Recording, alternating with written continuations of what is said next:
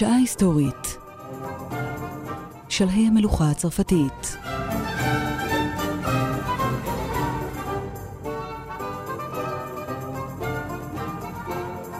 הפרופסור מיכאל ארסגור וליעד מודריק משוחחים על שלטונם של לואי ה-15 ושל לואי ה-16.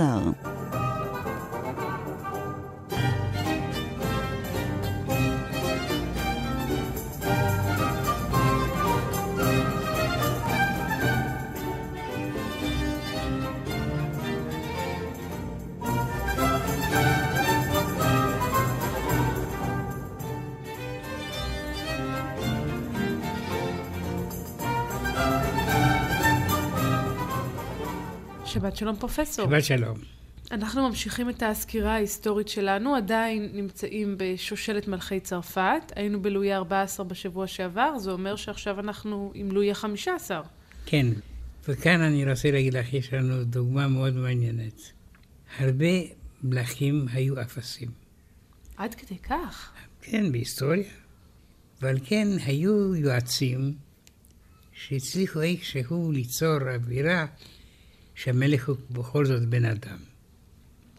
בעיקר שהעם מאוד רצה שהמלך יהיה מנהיג והיה אהוב גם בלי לבדוק מה איתו, וככה שהגל הפופולרי הביא את המלוכה. אבל פעם יש לנו כאן מקרה טרגי, לואי החמישה עשר, שזו היה אדם טוב מאוד, אבל מלך אפסי. מדוע? מכל מיני סיבות. ואחת זה היחס החולני לנשים. יחס חולני לנשים? כן. מה זה אומר? זאת אומרת שהוא היה מניאק אה, סקסואלי. והיו מקרים שרלטים. הוא נסע למשפחה ושם חלה. ומיד ארבע בנות המשפחה היו אהובות שלו. ארבע בנות מאותה משפחה? כן. כשהוא חולה, מתארח בבית המשפחה? כן. וזה היה ידוע פתאום לכל המדינה, וזה מאוד מאוד הוריד את הגיבה או את ההערצה שהמונים היו חייבים לרכוש כלפיו. כלומר, הוא היה רודף שמלות אובססיבי. לא רק זה, אבל הוא הקים מוסד שנקרא חוות הצבעים. חוות הצבעים לא היה שום צבי שם. היו רק בחורות. וזה היה מין מוסד שהקים ליד הארמון, מוסד סודי. ושם הוא אסף מספר אינסוף של בחורות צעירות. מה, כמו הרמון כזה? כן. וזה היה בעיקר לא בהתאם לתרבות הצרפתית. אולי... תשאל אותי לא בהתאם לאף תרבות. תרבות טורקית כן. בסדר, אבל... כן.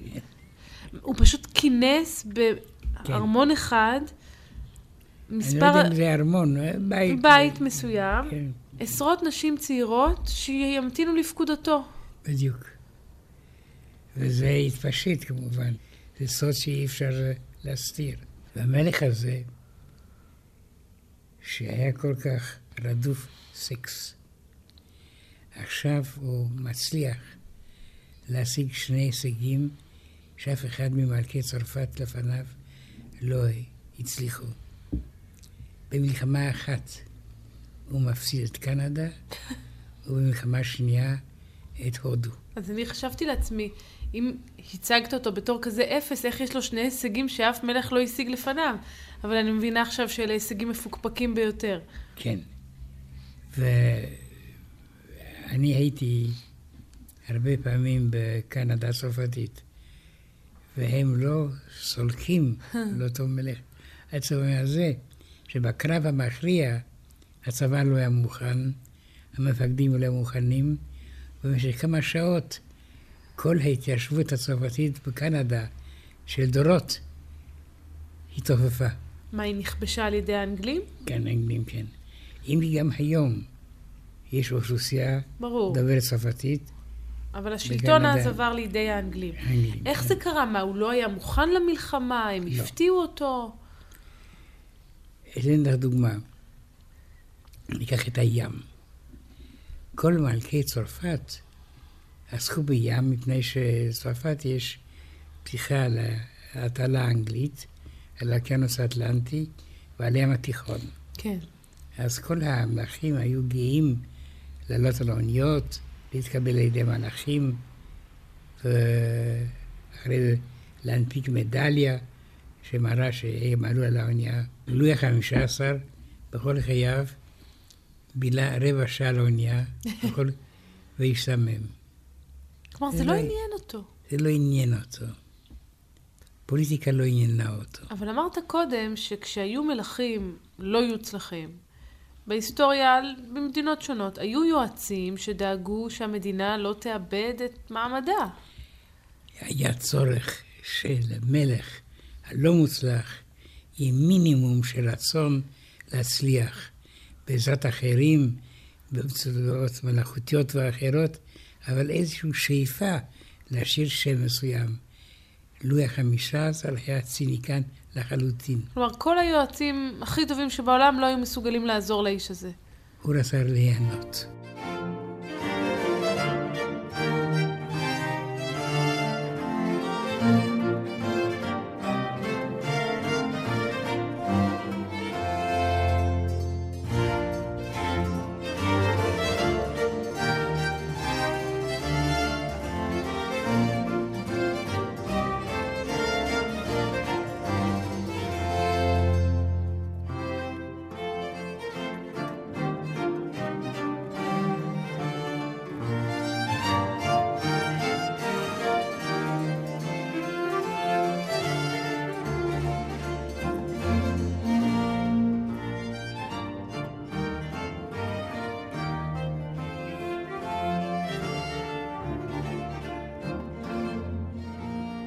היו רבים אנשים בהיסטוריה שהיו אהובות. כן. אבל כאן זה הפך למחלה. אגב, הוא היה נשוי בכלל? הוא היה נשוי עם אישה כמה שנים מבוגרת ממנו. נוסף לזה, פולניה. והיו לו ילדים ממנה? כן.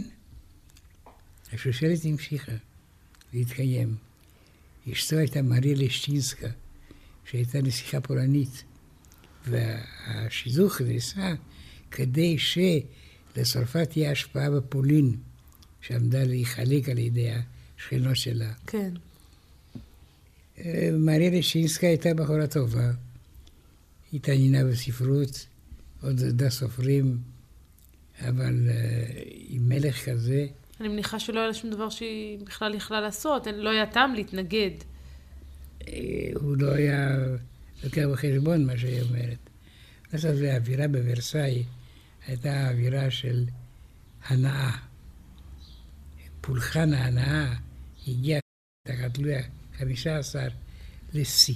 במובן הזה הוא בעצם הקצין בצורה משמעותית מאוד את המגמה שבה התחיל לואי ה-14, כי כשלואי ה-14 בנה את ורסאי, היה כל כך מפואר, עם כל העושר הזה. זה בעצם אולי התחיל לסמן את ההידרדרות המוסרית, הנהנתנית הזאת של מלכי צרפת. נכון, אבל לואי ה-14 היה מלך מקצועי. כן. הוא אמר עלי, המדינה זה אני. כן. והוא דאג לפעול ולהפעיל את המדינה כל ימיו, עד שעומד בסביבה טובה.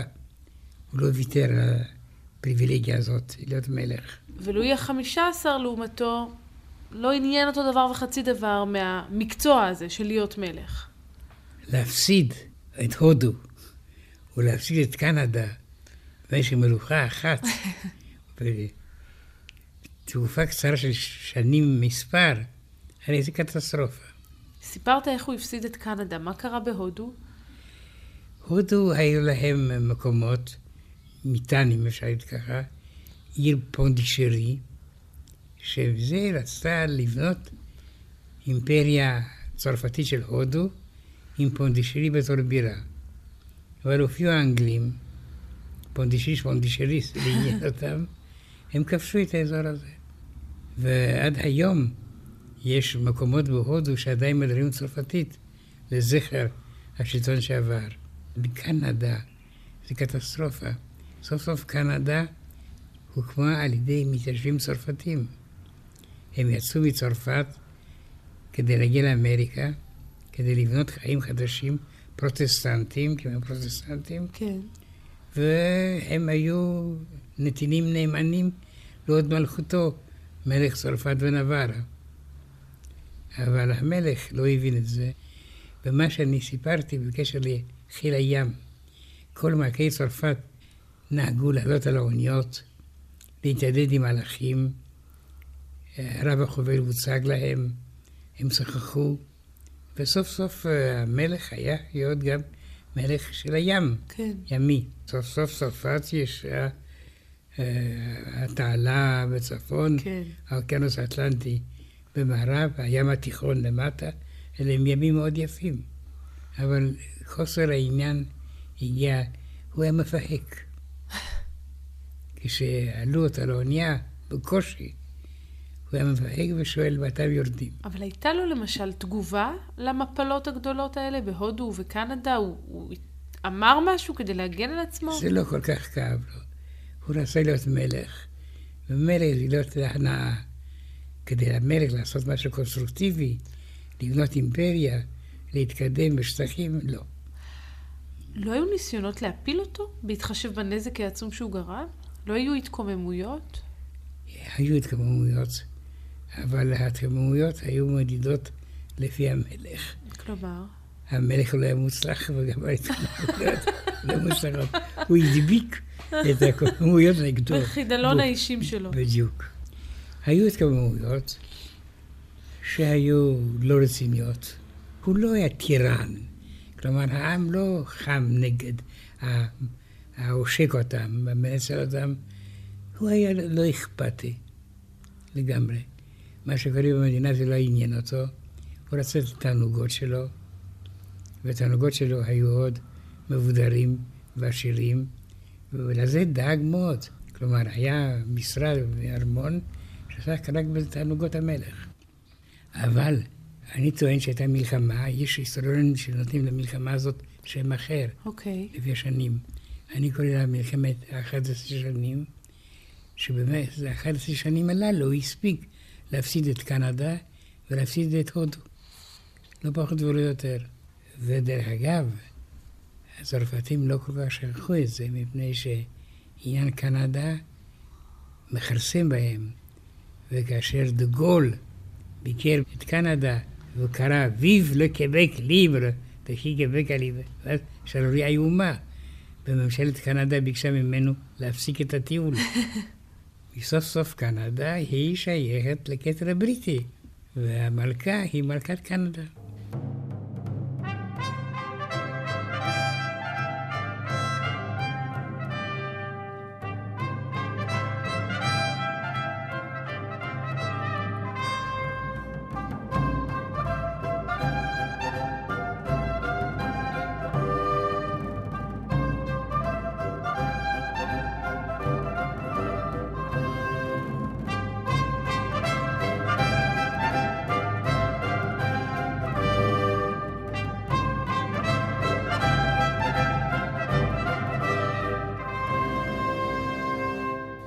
משהו נוסף. לואי ה-14 שלט גם על הרוח.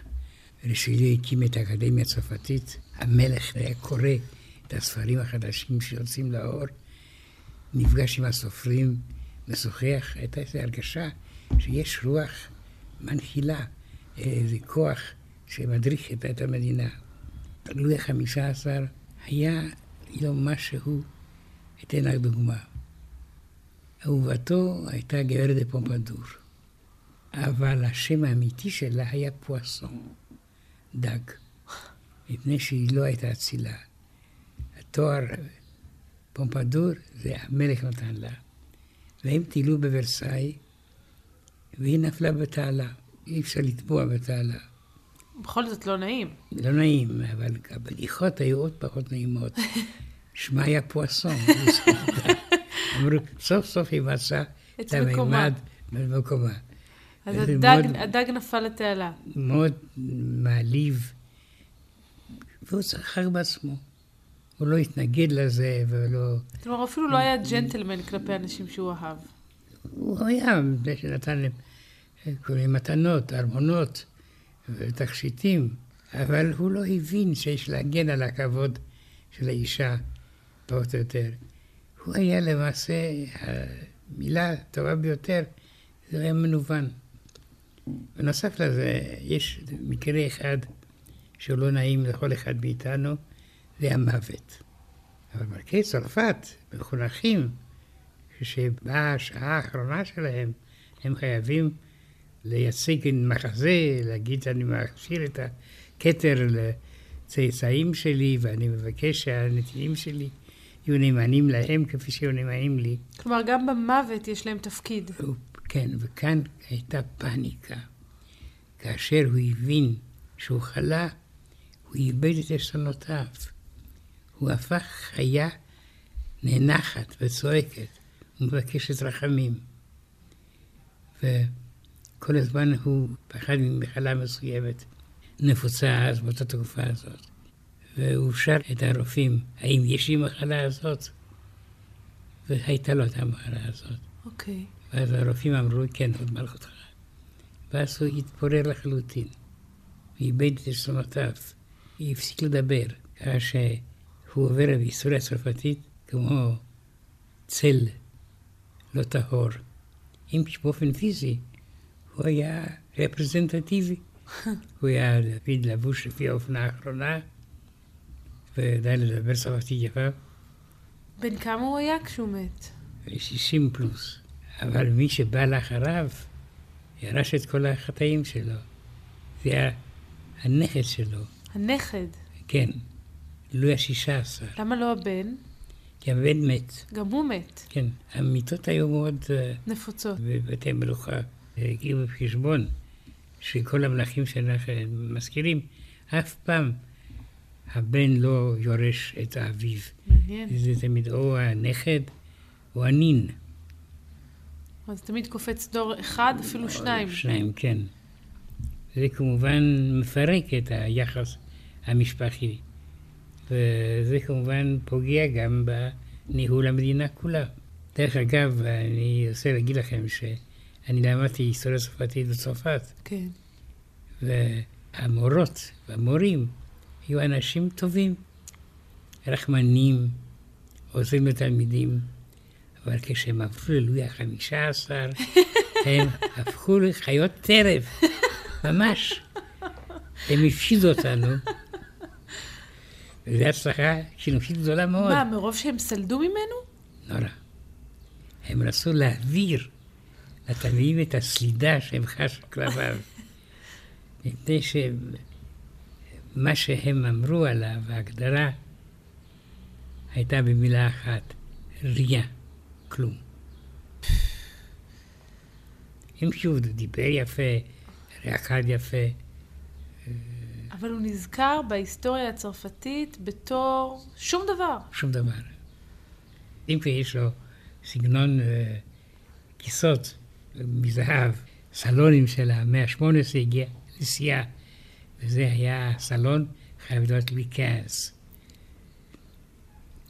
עם הרגליים עקומות.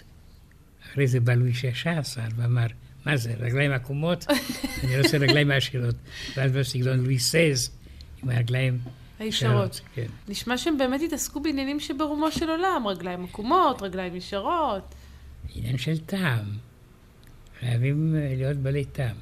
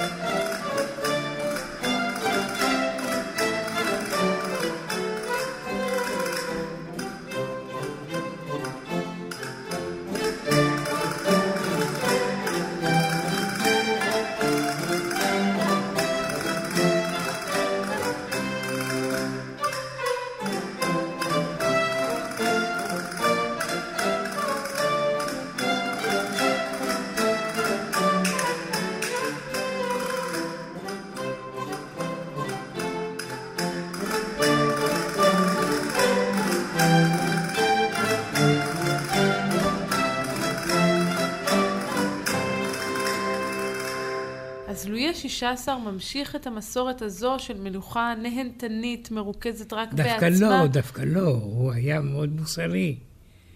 וזה הביא אותו לגיליוטינה.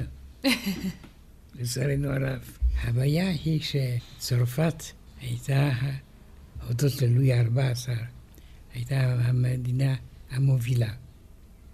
זו לא בעיה. זה בעיה, כי זה עולה כסף ומאמצים. מבחינת התרבות החומרית, צרפת הייתה עליונה. היא נתנה דוגמה לאירופה כולה בסגנון, בהתנהגות, בספרות. אל תשכחו, חבריי, שזו התקופה של הפריחה העצומה של הספרות הצרפתית. וולטר מופיע, וולטר הוא המורה של אירופה כולה. הקיסרית הרוסית, הנסיכה הגרמנית, כולם רצו ללמוד בוולטר. וולטר אבל מאוד סרקסטי, מאוד ביקורתי כלפי השלטון. ללא ספק. אבל בזה הוא הפך גם מאוד מאוד פופולרי. הוא לא היה מלכך פנחה, אלא הוא אמר, כל אחד יודע, את הסדרה שלו, של הארמון שלו, שהיה על הגבול, והוא היה מודאג גם על ידי רפובליקה של ז'נב, שזו קלוויניסטית, שלא לפי הטעם של וולטר. מצד שני הייתה צרפת עם לואי חמישה עשר, והבית שלו היה הגבול. כאשר המשטרה הצרפתית הייתה מתקרבת אליו, הוא ברח לשוויצריה, באותו בית. כן. וכאשר השוויצרים רצו להתנכל בו, הוא הלך לצרפת. אבל הוא השיג גם הישגים אחרים. הוא הצליח אדם אחד להפוך פסק דין של בית הדין העליון. הוא להוכיח שמישהו שמת ונחשב לפושע היה חף מפשע. שזה מעניין, התפקיד שהוא משחק במערכת המשפט, כי זה מיד מזכיר לנו את אמיל זולה, איש רוח אחר, עשרות שנים, אמיל זולה למד ממנו. בדיוק, כן, שגם כן. הוא נוקט עמדה בפרשה משפטית, הוא מצליח להראות שהאדם הוא חף מפשע, במקרה הזה דרייפוס. כן, אבל uh, בקשר לדרייפוס, הייתה דעת קהל, הייתה עיתונות. בימי וולטר היה רק בית דין. הוא הצליח להפוך את החלטתו של בית הדין. בפועל. וזה זה, זה השיא. בית הדין הודיע שפסק הדין מוות שהוא הוציא, הוא לא צודק, אז לא איך נכון. הוא עושה את זה? אדם אחד, הוא כתב. דרך אגב, הוא כתב ל-30 של 40 אנשים ליום. לפעמים פתק, משפט אחד, אל תשכח שזה...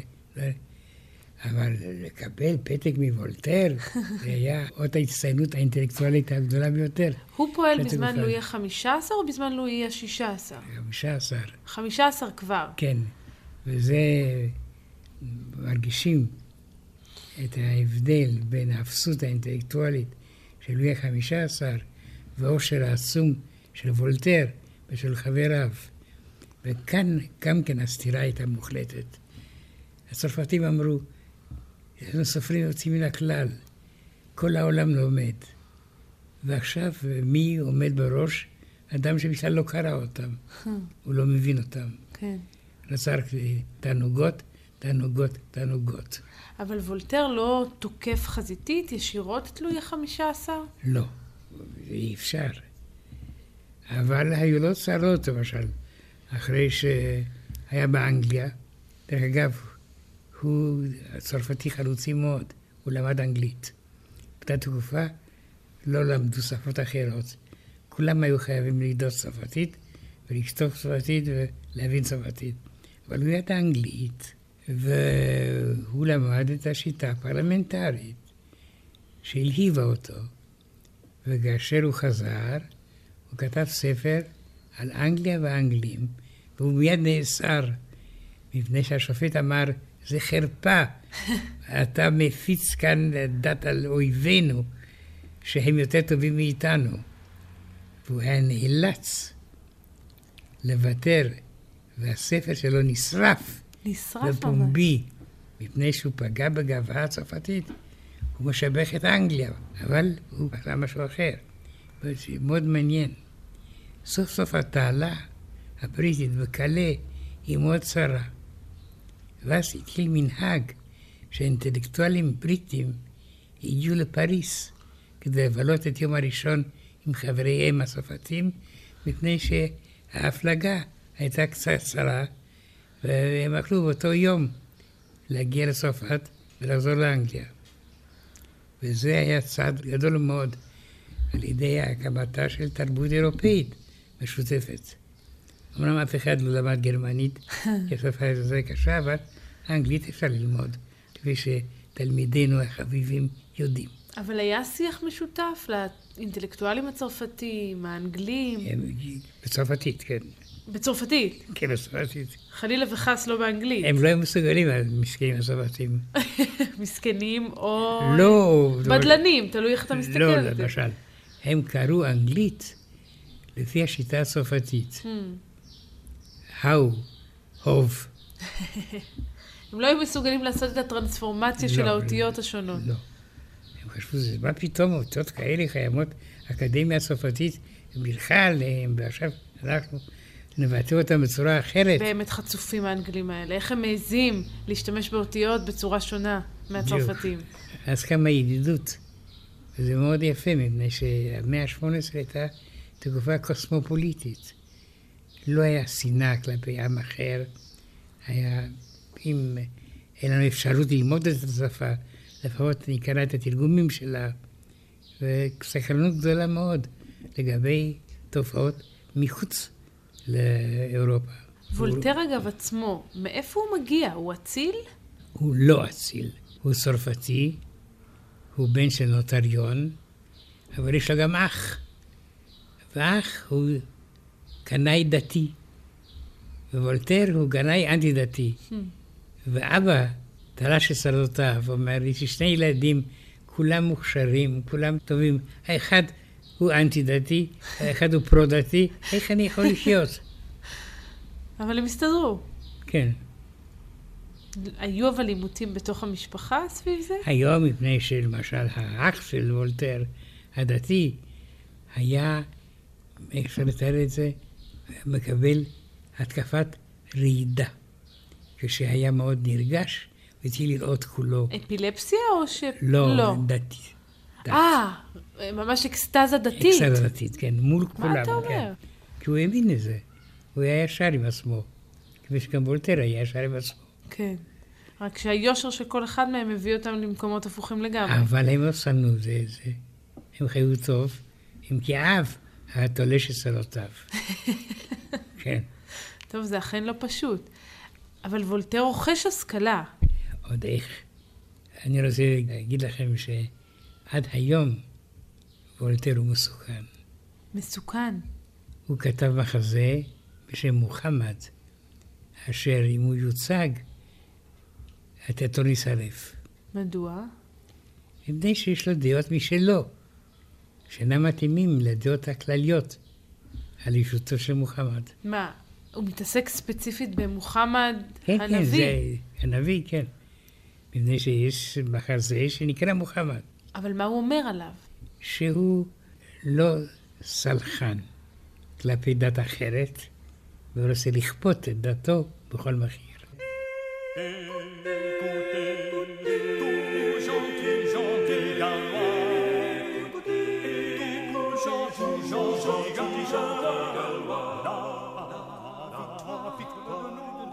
roi François, le roi François, du du nom de roi François, du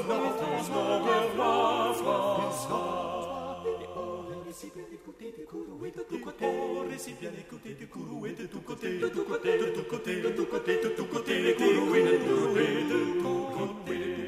Vivre, souffler, souffler,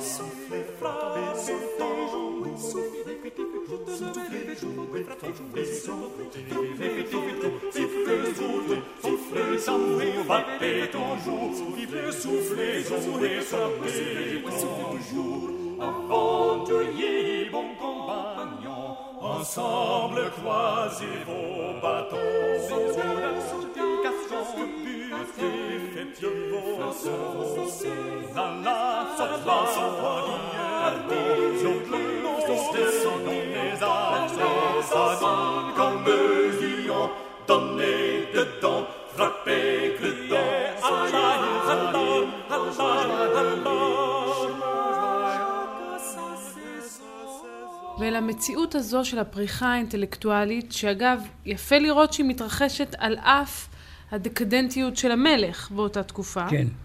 אל המציאות הזו מגיע לואי ה-16, שאמרת הוא נכדו של לואי ה-15. כן. באיזה גיל הוא אה, נכנס בעצם לשלטון? 26, 27. אה, כלומר, הוא כבר מגיע כמלך מבוגר, לא מבוגר. ילד, לא, לא. כפי לא, שהיה לא. לואי ה-15 בשעתו. ואיזה מלך הוא היה? הוא היה קטסטרופה אישית. הרי אנחנו יודעים מה מותו. סופו הוא התזת הראש, כן, בגיליוטינה. כן, אבל זה בסוף, לא בהתחלה. מה קורה בהתחלה? בהתחלה הוא מאוד פופולרי. בניגוד ללואי החמישה עשר, הוא אדם ספורטיבי, בריא, ומה שמעניין מאוד, הוא עוסק במקצועות, והוא נגר, ברזלן, שען, והוא אהב את זה. והוא חשב שעבודה פיזית כזאת למקצוע, זה מרנן ומקרב אותו עם העם. אבל גם הוא לא חי חיים פשוטים. הוא, אני אומרת, הוא המשיך את המסורת הנהנתנית של לואי ה-15, קודם כל הייתה לו אישה, מארי אנטואנט. מארי אנטואנט, שהובאה מאוסטריה, ובהתחלה הוא פחד ממנה. פחד, למה? מפני שסוף סוף היה אדם פשוט, והוא קיבל חינוך ספרטני, לפי דתו של המורה, פתאום באה נסיכה אוסטרית. זה הבינה- מוזר. זה מוזר שהוא קיבל חינוך ספרטני, בהתחשב בזה שהוא חי בוורסאי, והוא היה חלק... דווקא, מפני שהוא חי בוורסאי, הוא חייב ללמוד על ספרטה ועל הערכים של היוונים. צניעות ו- וסגפנות. בדיוק. זה, זה טוב. כל הזמן הם למדו את זה. והוא היה להם מאוד משכיל, הוא ידע טוב מאוד גיאוגרפיה. והוא היה מעוניין שצרפת תתפשט בעולם. והוא כבר התעניין יותר גם בצי הימי, במצב הצבאי. כן, הוא עבד בזה. בדיוק. וזה מאוד חבל מה שקרה לו. בינינו לבין עצמנו. אבל גם שגיאות איומות, שזה לא המקום להיכנס בהם. אבל אמרנו כבר לגבי מארי אנטואנט באחת התוכניות הקודמות, שכנראה עשו לה עוול. את המשפט המפורסם, אם אין לחם תאכלו עוגות, היא לא אמרה. היא אמרה בריאוש. ואני הסברתי שזה לא עוגה, אלא זה לחם מתקתק. אבל זו לא אחותה בכלל ש... בנוסף לזה, קרולינה, מלכת נפולי, אמרה את זאת ככה שיחסו לה את הפסינים של אחותה. זה טוב מאוד לעשות לבני משפחה למתנות של תרומת של בני משפחה אחרת, אבל כאן זה לא היה מתאים. אז למה באמת ייחסו לה את האמירה הבאמת אטומה הזאת? כלומר, צריך להסביר, באותה תקופה צרפת רעבה ללחם, ובארמון ורסאי חגיגות, השכם והערב. עד שהעם קם והביא מוורסאי לפריז המלך, המלכה והראש העצר. וקראו לו את האופה, את האופה ואת שוליית האופה. אבל איך יכול להיות, אם לואי ה-16 הוא כזה מלך אה, סגפן יחסית, הוא מתעניין במצב העם ובצבא, ורוצה להביא ולשפר את הוא מצבה של מתעניין צרפת, בגיאוגרפיה, לומד גיאוגרפיה. אז איך יכול להיות שהוא לא קרא את התמונה? איך הוא לא ראה את הפער העצום בין הדרך שבה הוא ובני משפחתו ומקרוביהם חיים, לבין הרעב הכבד ששורר במדינה? השלבים היו שונים. קודם כל הוא מלך, יש לו בעיות. הבעיות הוא רוצה לפתור אותן על ידי כנס נציגות העם, וכך מתחילה המהפכה הצרפתית, על ידי בחירתם של נציגי האצולה, הכמורה והבורגנות שמתכנסים בוורסאי. ביוזמת המלך? ביוזמת העם ובהסכמת המלך. ומיד זה מתקלקל. במקום ששלושת הנציגים של שלושת הסדרים של החברה יחליטו מה לעשות, פתאום מתאחדים, מפני שהיו בכל שלושת הפטריוטים, שאמרו, מה זה החלוקה המשולשת הזאת? היא לא צרפתית, היא לא פטריוטית. הבה נתכנס אלה שרוצים שהמהפכה תצליח, ואלה שלא רוצים. וככה שבמקום שלוש, פתאום השריפה המהפכנית הופכת כפולה. כלומר, המלך בנה על זה שמכיוון שהאספה מורכבת מנציגי שכבות שונות, בעלי, בעלות אינטרסים שונים, הם לא יצליחו להגיע להסכמה. אבל ההפך קורה. כן. הם מתאחדים ומגיעים להסכמה. מפני שהמלך לא תפס מה זה המאה ה-18 והרעיונות החדשים, ההומניסטיים, שמתנפפים בצרפת כולה. והם רוצים לכונן חוקה. כן, ומצליחים. Les notables ont fini, Sacré brouillé midi nous rendrait pas plus misérables. Mais leur compte est foutu, ils s'en retournent la pelle au cul. Ils s'en retournent la pelle au cul. Il ne voulait pas tiers état, parce qu'il est le soutien du trône. Leur fallait des aristocrates et que le roi leur mit sa couronne. Mais leur complot est foutu, ils s'en retournent la pelle au cul. Ils s'en retournent la pelle au cul. Les grandes voulaient rien payer parce qu'ils ont ruiné la France. Faut bien suer et nous tuer pour engraisser leurs excellences. Pour eux, je faisons venir du pain et pour nous, ils font venir la faim. Et pour nous, ils font venir la faim. C'est là que le meilleur des rois connaîtra ce que veut la France. Genre de la règle et des lois, on saura su que pied qu'on danse. Un bon père et de bons enfants se chériront et seront contents. Se chériront et seront contents. ואז מתחילה, כמובן, זה, זה לא הנושא שלנו, מתחילים השלבים השונים של המהפכה, שהופכת יותר ויותר רדיקלית, זה גם אלימה. והמלך מנסה איכשהו לרכב על הסערה הזאת, הוא לא מצליח. בהתחלה הוא משתף איתם פעולה? כן. אם כי לא בדיוק ככה, מפני שבישיבת הפתיחה של אספת הנכבדים, המלך מוריד את הכובע, אז כולם מורידים את הכובע. אז הוא שם את זה, אז כולם חייבים לעשות את זה. זה היה כבר טעם לפגם. כלומר, הוא רצה ללכת לקראתם, ואז התחרט, וכולם אחרים מחזיקים אחריו. זה נשמע כמו כן, סיטואציה אבסורדית לחלוטין. זה, זה נקרא גאפה. גאפה זה שגיאה ביחסי אנוש, שלא הבינו את זה. אבל עד הסוף אה, איכשהו הוא קיבל את זה. וכאשר הבעיה הייתה איפה להתכנס. אם כי אני נכנס כרגע למהפכה. ואיפה הייתה אפשר להיכנס? בכל האולמות בוורסאי היו סגורים. רק אולם אחד היה פתוח, הטניס.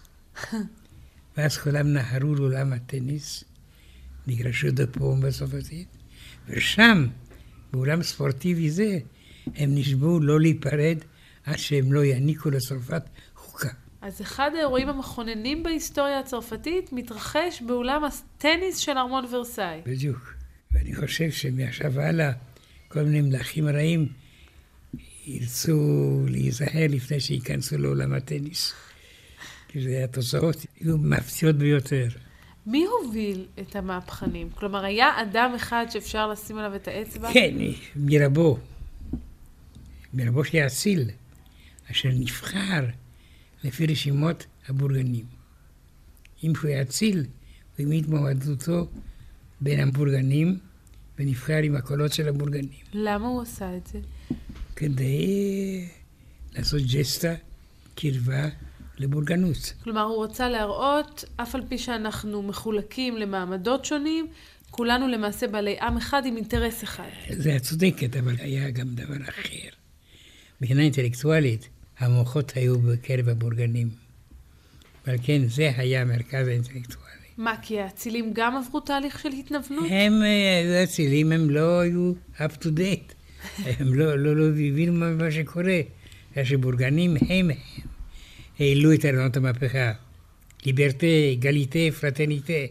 אבל אל נשכח, כולם אומרים שיש, ל- לרפובליקה הצרפתית יש סיסמה בשלוש מילים, חירות, שוויון ואחווה. אבל שוכחים שבאותם הימים הייתה מילה נוספת, המוות. או אנחנו מקבלים את שלושת הדברים הללו, אם לא, אנחנו מעדיפים את המוות. איך זה ולמור. מגיע למצב כל כך נפיץ, כל כך קיצוני, במצב שבו המלחמה היא על העקרונות עד, כפי שאתה מציין, עד הסוף המר, עד המוות.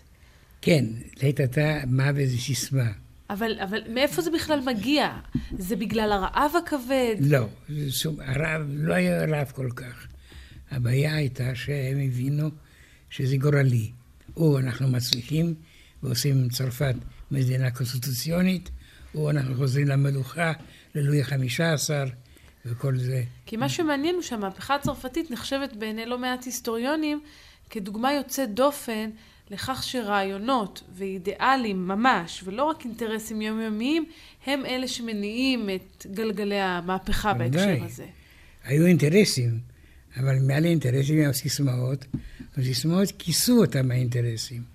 ועד עצם היום הזה, על המעדות הצרפתיות, עד היום, שלוש המילות הללו מופיעות, המילה הרביעית לא, המוות.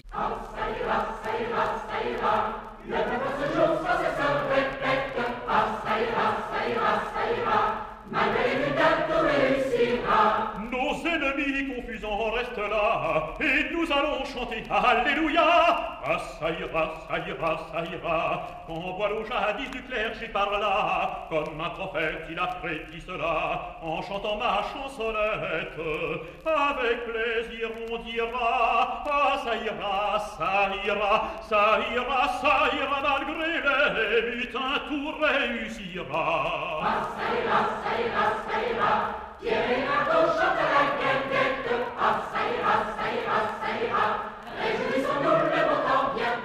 באיזה שלב המלך לואי ה-16 מבין שהוא בצרה? הוא לא הבין, מפני שזה היה שלב אחרי שלב. כל שלב היה רך. ומה שכן קרה, זה שנציגי שלושת השכבות החליטו להתכנס בניגוד לרצון המלך, והמלך שלח אחד האצילים להגיד להם להתפזר. והם השיבו, אנחנו כאן ברצון העם, ולא נתפזר כל עוד שהעם ירצה בזה. זה למעשה היה כבר מהפכה. כשהם ממרים באופן מפורש את פי המלך. כן, אבל אל תשכחי, האמריקאים מאוד מאוד נהנים כשאומרים להם את זה. הייתה להם דוגמה של רפובליקה דמוקרטית בארצות הברית, אשר הם תרמו לזה, מפני שלפייט, שהיה ציל צרפתי, היה הלוחם למען הרפובליקה האמריקאית. צריך להזכיר למי ששכח, הרי ארצות הברית נוסדה כמרד של המתיישבים האנגלים בממלכה הבריטית. בדיוק. ואסור לשכוח שהתהליך הזה של המהפכה האמריקנית מלווה באמת בכינון חוקה דמוקרטית. וביצירת שיטה חדשה של משטר, בעצם, של שלטון. ואל תשכחי שהאמריקאים היו המורים של צרפתים. פתאום צרפת התרבותית, פתאום רואה שעם צעיר לוחם והוא מגלם את האידיאלים שלו. זו התלהבות עצומה. אגב, נדמה לי שאם היום תעז לומר לצרפתים שהם שואבים את תרבותם ואת המסורת הפוליטית שלהם מהאמריקנים, הם יזדעזעו. לא הייתי אומרת זאת, מפני שסוף סוף החנות הגדולה של פריז נקראת גליל לפייט. ולפייט הוא-הוא הצרפתי שהביא להם את המהפכה האמריקאית. אז אתה אומר, אפילו יש כאן איזה סוג של הכרה בהיסטוריה כפי שהייתה. לא ספק. המלך, דרך אגב, כאשר פרצה מלחמת העולם הראשונה, וארצות הברית החליטה להצטרף, הגדוד האמריקאי הראשון שנכנס לפריז הלך לבית הקברות, שם קבור לאפייט. והמפקד האמריקאי, הגנרל פרשינג, אמר, לאפייט, we are here. אז סגרו את המעגל ההיסטורי. כן. המלך לואי ה-16 לא ניסה להילחם, לשלוח כוחות צבא נגד המהפכנים? המלכה ניסתה. מרי אנטואנט. כן, המלכה נסתה לגייס גרמנים. יפיצו את המהפכה. והיה לה גדוד של חיילים צרפתים ממוצא גרמני בשם רויאל אלמו, הגרמני המלכותי. כן. והיא, היא הזמינה את הכוחות שלהם, אבל היא לא נתנה פקודה לפעול. אבל הם התרכזו ליד פריז. בסופו של דבר הם בורחים, נכון? עד הסוף הם בורחים, כן. לואי השישה עשר, מרי אנטואנט וילדיהם נסים על נפשם, כן. אבל נתפסים. מנסים לברוח, וזו הייתה הטעות שלהם, מפני שקודם כל לא היו סיכויים. ועל ידי בריחה הם מצהירים, אנחנו לא איתכם, כן. אנחנו נגדכם. וזה הקרע שחל עכשיו בחברה הצרפתית. אין שלום בין מלוכנים לבין רפובליקאים. המילה רפובליקה מופיעה פתאום, סוף סוף אמריקה היא רפובליקה. ויש לנו ממה ללמוד. ואווירה שונה לחלוטין, אם כי ידי התקופה אמרו שהשיכרון של אושר.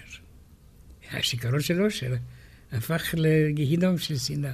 כלפי המלך והמלכה. הוא לא הוצא להורג שהוא מלך, אלא הוצא להורג מפני שהוא היה מקיים יחסים עם הפולשים, הזרים, שנכנסו להיכנס לצרפת. כלומר, היו עוד מדינות שניסו לקפוץ על העגלה. וסוף סוף מלכי אירופה היו גם קרוביהם של המלכים הצרפתיים. הם גם חששו שאם המהפכה הצרפתית תצליח, זה יוביל למהפכות בארצות שלהם. בצדק. אז הם נכנסו לצרפת וניסו להילחם במהפכנים. המהפכנים מאשימים את לואי השישה עשר בזה שהוא סייע לאותם פולשים זרים, נערך לו משפט והוא מוצא להורג.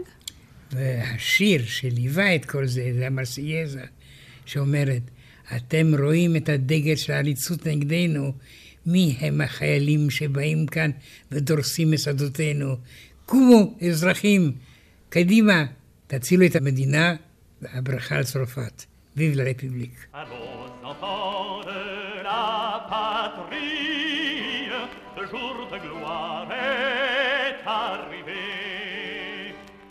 Contre nous de la tyrannie, l'étendard sanglant élevé, l'étendard sanglant élevé.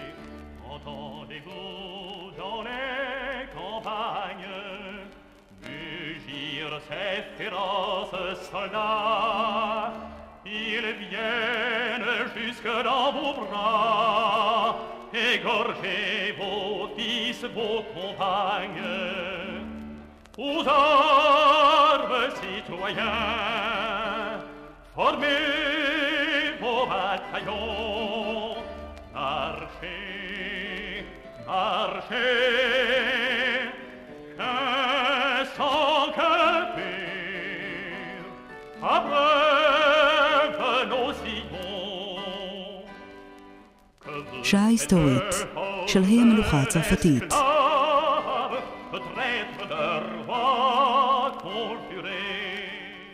הפרופסור מיכאל ארסגור וליעד מודריק שוחחו על שלטונם של לואי החמישה עשר ושל לואי השישה עשר. longtemps préparé, c'est faire de longtemps préparé. Français pour nous, à quel outrage עורכת דרור שרון. ייעוץ מוסיקלי עמליה רוזן. ביצוע טכני בני יהודאי, עידו פוזננסקי וחן מרינה.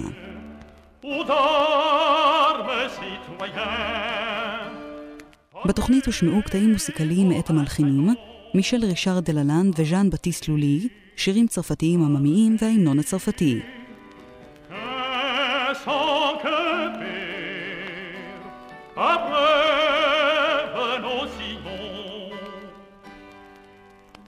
Amour sacré patrie, conduit, soutient nos braves en guerre. Liberté, liberté chérie, combats avec tes défenseurs, combats avec tes défenseurs,